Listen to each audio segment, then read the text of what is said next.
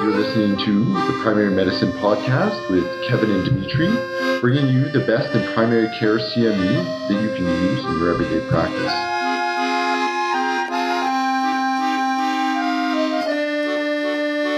Welcome back, everyone, to the Primary Medicine Podcast. My name is Dr. Dimitri. Today is a special episode. I have Dr. Wahid Pabani, um, real doctor extraordinaire, right in the room with me for the first time in, in many years. We're here on our second annual Algonquin hike retreat. We hiked and we, we can't really feel our legs or backs. So excuse us, but we're going to talk about something very topical because we're from Canada and we went hiking and uh, that's going to be beaver fever. So Wahid, what is, uh, what is beaver fever exactly? Beaver fever is caused by the parasite Giardia, lamblia to be specific. So yes, it's a it's it's a disease. It's a disease caused by a parasite, and it's actually quite common. Do you have any idea how common it is in Canada? I think we get something like five thousand cases a year, so it works out to be about seventeen people per about hundred thousand. Uh, in the U.S., it's a lot more common. It's about two and a half million cases a year. It's more definitely more common in uh, children than adults. Only about two percent of adults, or about eight percent of children develop yeah, and I think in developing uh, countries, it's it's crazy. It's probably one third of people in developing countries have had Giardia at some point in their life. And uh, as you said yourself, it's called by the it's it's caused by the protozoa called Giardia lambilla. And uh, we'll try and pronounce that correctly in the next 15 minutes, but uh, we may not succeed. Yeah, it's tomato, tomato. exactly. And I think the, the big question here is um, how does this transmit it?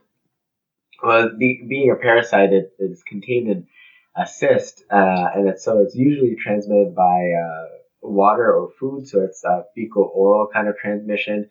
Uh, however, you can transmit it uh, person to person, and uh, the reason they call it beaver fever is it uh, lives in some animals, so you can get it less commonly from animal direct transmission. Beavers do carry it. Yeah, I'm assuming that's why it's called beaver fever. I'm assuming somebody got bitten by a beaver and then got the Giardia. Uh, it's a, it's a tough little bugger, and it's one of the few parasites. Uh, it can actually go from one animal to the next, and from animals to humans, and it's quite infectious. I was reading that you know an infected person might pass 10 billion cysts daily for up to a month. And how many cysts do you actually need to cause illness? It's like 10. That, that's that's that's insane. So it's quite contagious. So it's it's not. Uh, a surprise that it's endemic in some cases. Actually, Rory, this is one of our colleagues here who happened to have beaver fever when he was much younger. He's from the East Coast, and apparently the East Coast had a bit of a epidemic uh, back in the day. So you can imagine it, it's extremely, extremely contagious. And, and who's at risk for getting uh, giardiasis? Uh, so of course, uh, us, uh, the campers, hikers of the world, who go to waters that are uh, untreated and, and drink it. So you should stay away from water you don't know about. But uh, post disaster locations, uh, it's just uh, again topical with the hurricanes that are hitting the southern United States right now.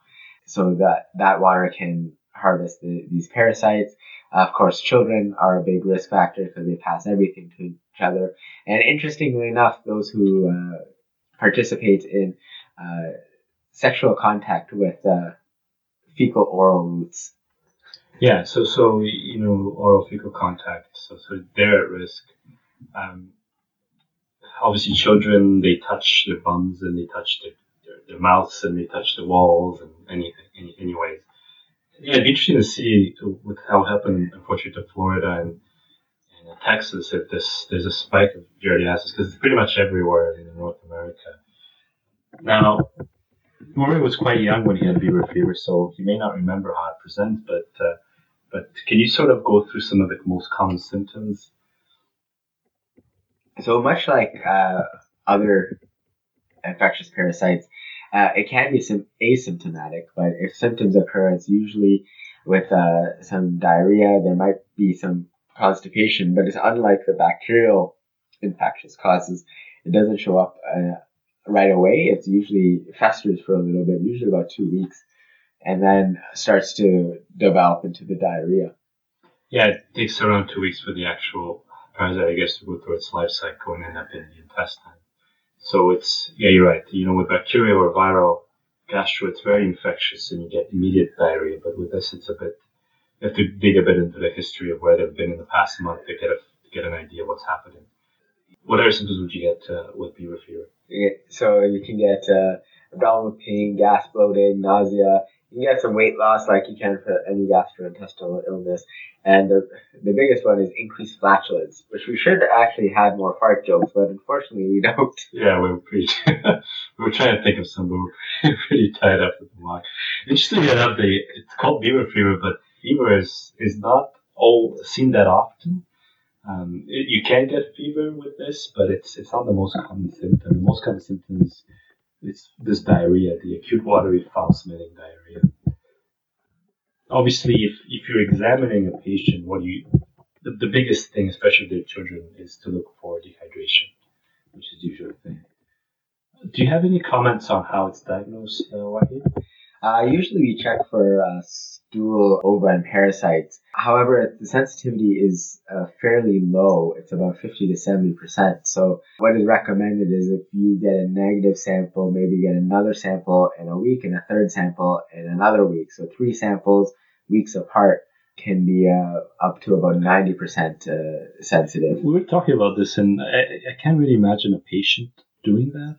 Uh, just having so many samples, it's not the most pleasant test in the world. Now, you had suggested if the first sample was negative and you had a high degree of suspicion to possibly repeat it with the patient, telling them they might have missed something. I think that approach is a bit more practical here. I, I guess the bottom line is realize that it, it's not a sensitive test. O- O&P is not very sensitive. So if you really think the person has it, you may have to dig a little bit deep, deeper. Are there any other tests that you can order? Uh, they have the fancy ones like the ELISA testing, uh, but it seems to be more speci- uh, specific to the commercial industry testing waters and such. Uh, but you can uh, order that, and there are sensitivities that are a little bit better with uh, up to 99% uh, sensitive and uh, 95 to 100% specific. I think the issue with those, from what I understand, is that is that you know they're great for det- detecting specifically Giardia, but you, if you don't do direct microscopy, you might miss some other parasites because apparently you can get a lot of different parasites, which, which is a bit disturbing. And most of us don't order it without the culture and sensitivity either, so you can catch other bacterial infectious causes as well. I actually ordered the ELISA for Giardia. Have you? Have you, have you ever? No, I never have. I, my suspicion's never been high enough that uh, I needed to. I, I guess I guess if, if you have high suspicion, then, then you can order that. They talk about doing biopsies, but it, it's very high yield. But then again, I don't see anybody doing biopsies. There's some serology testing which is less useful. Now, so if you diagnose this disorder, how do you treat it? Uh, the mainstay is metronidazole, 250 three times a day for about five to seven days. Of course, children is weight based at about 15 mg per kg. But yeah, that's the mainstay. And then there's a few others you can take. Other iodazole, Guess. Azoles. Or eBay azoles.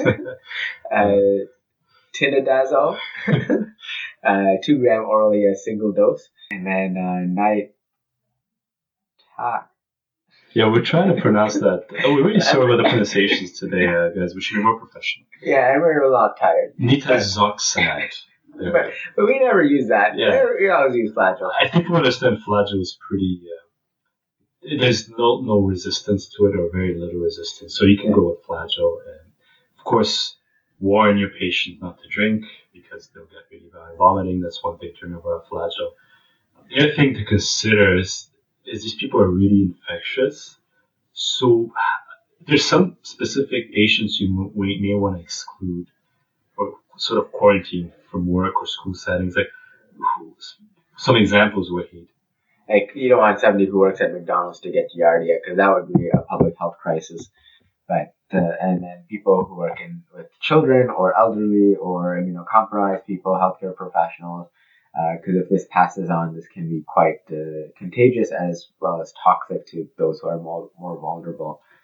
And if you work at a long-term care facility, I imagine you'd want to do something there uh, Yeah. to, to make sure it doesn't spread because again, it's extremely contagious. And some people in long-term care facilities can't really take care of their of their toilet hygiene. What are they? Uh, so, what are some of the complications of fever fever? Jorge? So the just like any gastrointestinal uh, disease, it causes some dehydration, weight loss, uh, failure to th- thrive in, in uh, the younger population. But it can also cause some malabsorption of uh, some vitamins, uh, particularly fat soluble vitamins. You could probably insert another fart joke in here about the, the stinky poop. we want. We're very professional here. Even though we're mispronouncing everything left and right. Yeah, the failure to thrive, the weight loss. So yeah, generally, if you're having somebody with uh, with you know, persistent diarrhea, and sometimes you can have chronic diarrhea here.